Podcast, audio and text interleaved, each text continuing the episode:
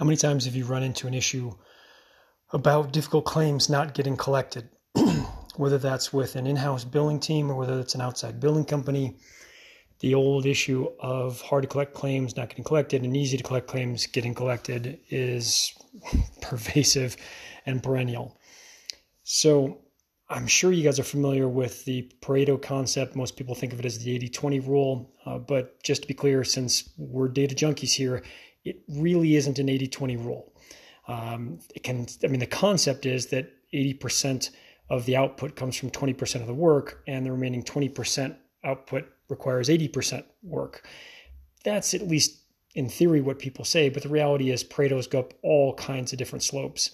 And just because people use a rule of thumb to explain a concept doesn't mean that that's actually correct. And within healthcare specifically and revenue cycle management, it really depends on the type of provider you are, since some providers have a much harder time getting claims paid you know, so a you know a GP that's doing mostly E and M's and you know basic kind of things. I'm not denigrating in any way those practices, so please don't take it that way. But um, those claims is going to be a smaller percentage of claims that are challenging uh, at, at, a very far end of the spectrum might be something like an out of network laboratory where uh, in order to get the remaining 40% paid if that ever can happen requires like 95% of the work.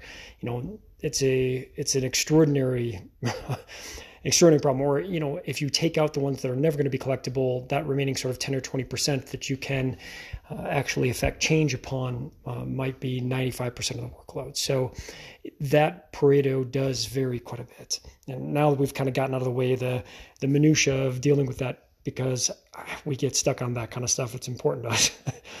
Let's look at the microeconomics of work with respect to hard claims and easy claims. An individual biller or collector can, in theory, work hard claims or easy claims, right? And there's a whole range of activities that they could be doing that we've discussed in some other podcasts, like doing write offs or checking status. I mean, again, it depends on how you're sort of structured internally, or doing appeals, um, or investigating and identifying widespread issues that might include pulling data and running pivot tables or other things, right? you can imagine that harder things take more time, obviously, and so you get less done per unit time. Now, you know, if somebody works 10 easy claims and gets all 10 paid, and let's say you get $100 on average per encounter or claim, you've collected $1,000. However, if somebody works one hard claim and it takes the same amount of time and they collect $100, that's not only bad for the collector, but it's actually bad for the practice, right? So it isn't necessarily bad that somebody is sort of working the quote low hanging fruit, right? Um, it would actually be in that case good to have the provider, good for the provider to have somebody work 10 easy claims, get 10 collected rather than one collected, all other things being equal. Now, the challenge is that, of course, it oftentimes isn't that way. It may be that one hard to collect claim might be a $2,000 surgery or $2,000 expected reimbursement surgery. And so, in that case, if it takes same amount of time to collect $2,000 as it does to collect 10 $100 claims, you're better off having them work one claim in that unit of time and getting one collected, right? And this is where data is really needed since it's effectively impossible for billers or collectors who are swimming in the data to be able to take a step back and identify what their unit level productivity is or dollar level productivity to identify what is better to do. And incentives can play a role in this, obviously, but as we've sort of talked about in other podcasts, that can get really complicated and really ugly and create some really perverse effects. So, most tracking of productivity around revenue cycle management relates to units like worked 100 claims, so billers will typically work the easier stuff, even if there isn't an incentive structure, simply because if somebody's tracking or checking things, that may look better on paper. Now, if we dive into the sort of psychology from a biller standpoint, if you work 10 easy claims and get them paid for $1,000, or work one hard claim and have a 50 50 chance of getting that $2,000 claim paid, right? Statistically, those are exactly the same for the practice which is in one case, you got 10 by 100 paid as $1,000. In the other, you got a 50 50 chance, which means you have an expected value of $1,000 on that 2000 right? So if half of them get paid over time, you work half of them, they on average, you get to collect 100,000, uh, excuse me, $1,000 on each of those. But the problem is, from a psychology of a human, do you really want to work something that may not succeed, where you've got a 50 50 chance? We naturally are risk averse, which means we will work 10 things that are easy rather than one thing that's harder that has a lower probability of success. They're just not going to get worked. And even if you say, well, there's a 60% chance, and therefore the expected value is $1,200 for the hard to collect claim, odds are most collectors would probably want to do the easier ones, not just because it looks better in terms of getting 10 rather than one den, but just in terms of risk tolerance. There's another nuance that comes into play here, which is skill set. Now, you have to be very skilled in order to get hard claims collected. And that may include analytical capabilities like pulling data, analyzing data, or problem solving skills. And some billers are very good at that, and some are not right? Including billing managers who are effectively billers who grew up in the business and oftentimes have not been given enough external training to help them really grow into that role.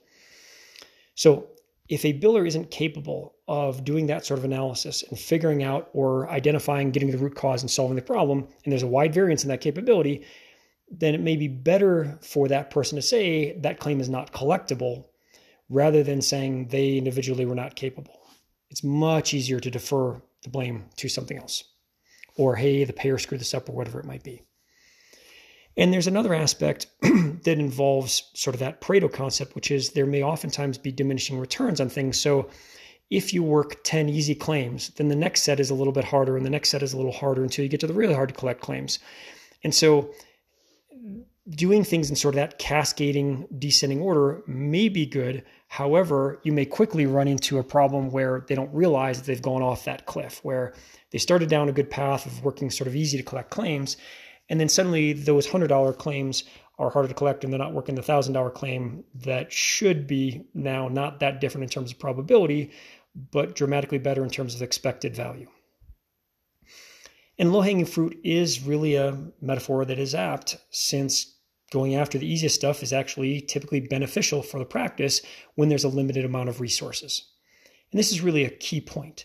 So if you have a fixed number of resources and they are capped out, they're completely maxed, and there is stuff that's falling off the plate effectively where things are not getting done every month, then you want to maximize the output, which is collections, by doing the easiest to collect first simplification, of course, of some things. What I mean by easiest is really the greatest dollar collection per unit time, as that's being the definition of easiest first. So you do want collectors to work the low hanging fruit and easy to collect stuff.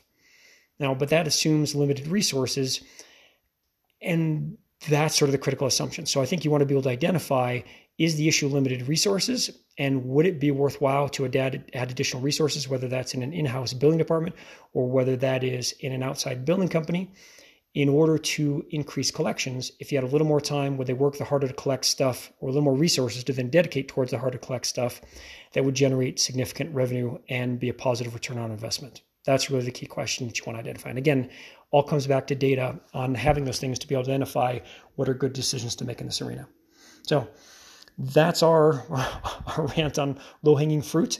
Um, but that's effectively why typically hard to collect claims are not collected, is because there really is a resource limitation typically, and that means people go after these stuff first, and then there's those other factors as well.